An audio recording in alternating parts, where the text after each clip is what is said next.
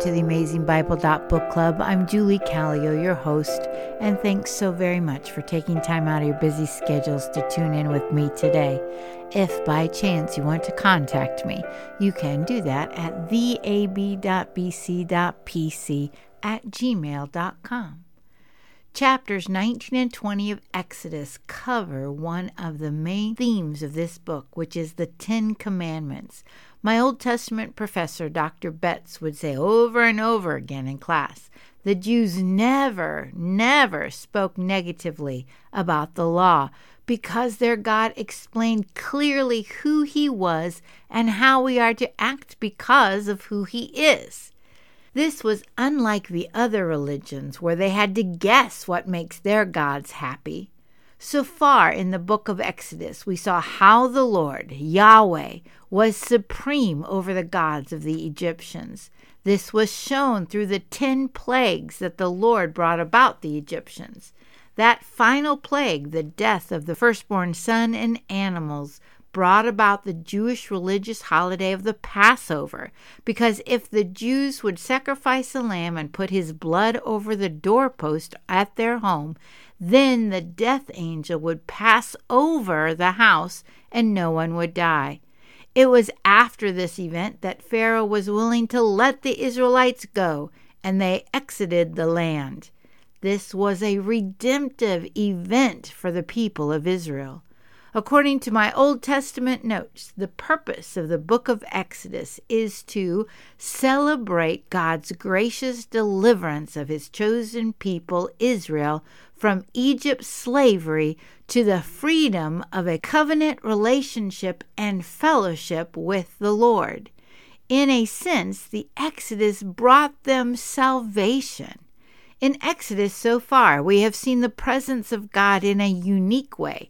He spoke to Moses in a burning bush. He gave Moses and Aaron signs to prove that he was the Lord, such as a staff turning into a snake, water turning to blood, Moses' hand turning leprous and then becoming healed again.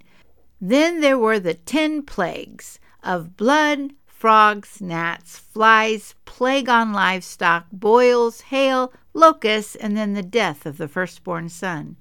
As the Israelites were leaving Egypt, the Lord parted the Red Sea, made the land dry so that they could cross. Then the breath of God brought the waters back and drowned the Egyptians.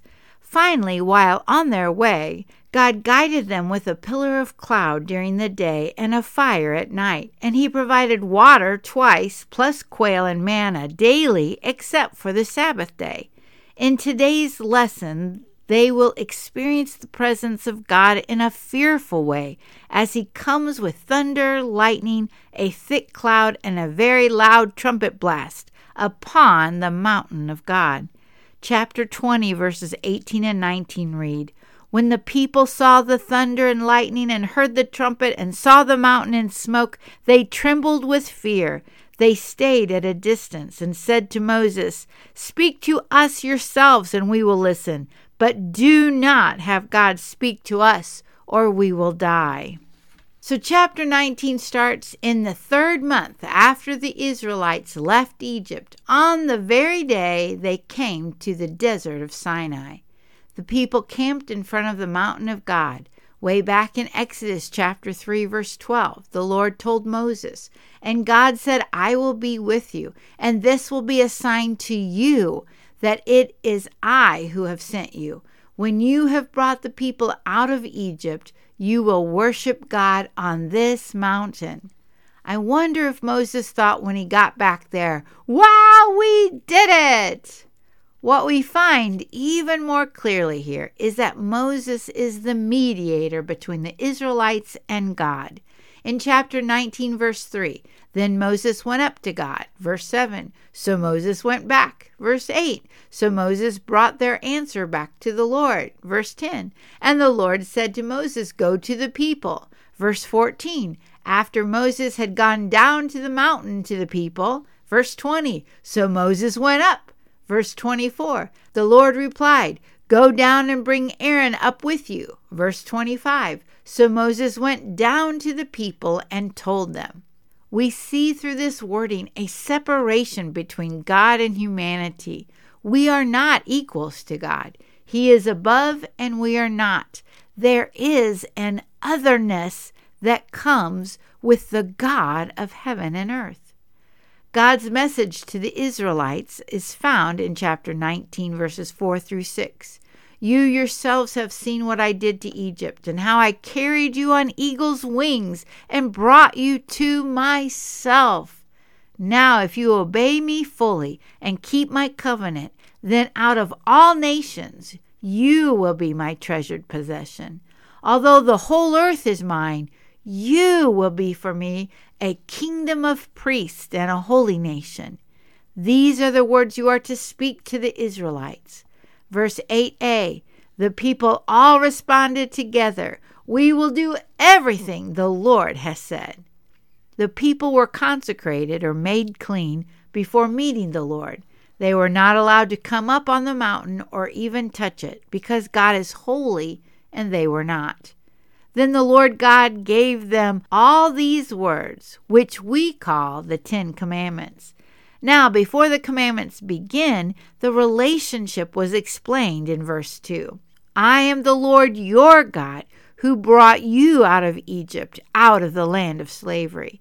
The people of God are now out of slavery and they are free to live in a covenantal relationship with the Lord.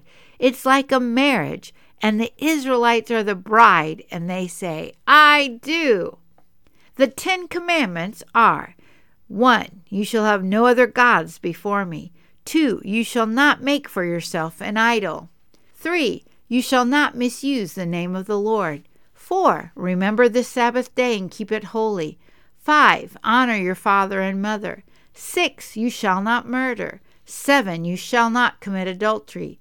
8. You shall not steal. 9. You shall not give false testimony or lie. 10. You shall not covet. The first four commandments have to do with our relationship with God, and the last six deal with how we treat people. Another thing that Dr. Betts used to say a lot in class is that all the prophets of God only had two messages how we treat God and how we treat people. In the New Testament, Jesus was asked which commandment is the most important, and what is interesting is that it's not found in these quote top 10 Jesus said in Matthew chapter 22, verses 37 through 40, Love, love the Lord your God with all your heart and with all your soul and with all your mind. This is the first and greatest commandment. And the second is like it love your neighbor as yourself. All the law and the prophets hang on these two commandments. The first commandment is found in Deuteronomy chapter 6 verse 5 and the second, about loving your neighbor as yourself, is found in Leviticus chapter 19, verse 18. We are to be like this because God, the Lord, is like this. With the Ten Commandments, the Lord expounded on a few of them. With regards to idols, they were not to make or worship any idol. And then the Lord explained he was a jealous God who brings judgment on the sins of the fathers to the third and fourth generation. But for the people who love God and keep his commandments, the Lord blesses 1,000 generations. Do you notice God's grace in this? By misusing his name, the Lord will not hold anyone guiltless. The Sabbath day was to extend also to the servants and animals, and there is a reason given why we should honor the Sabbath, and that is because the Lord rested on the seventh day of creation. That is why it's holy and blessed. The apostle Paul commented about honoring our parents in Ephesians chapter 6 verses 1 through 3. Children, obey your parents in the Lord for this is right. Honor your father and mother, which is the first commandment with a promise that it may go well with you and that you may enjoy long life on the earth. The five you shall nots are pretty self explanatory. Again, these laws don't just tell us what we can and cannot do, they explain to us who God is as well, and we are to reflect our God to this world.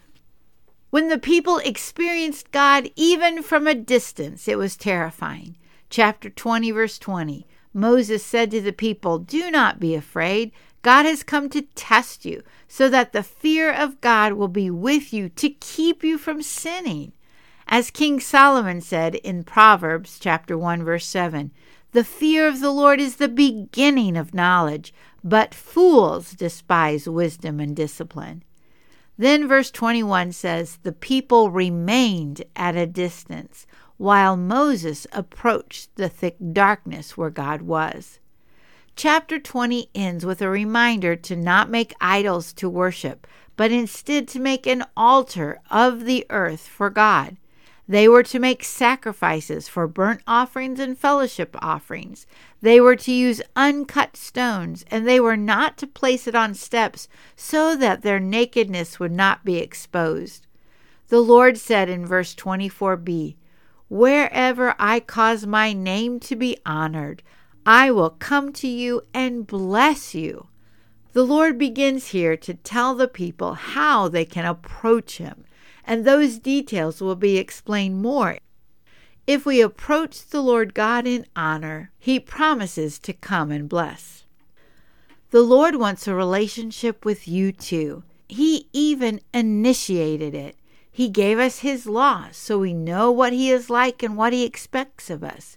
We will find, however, that because of our sin, we are at a distance with this holy God, and that is why He sent his one and only son into the world.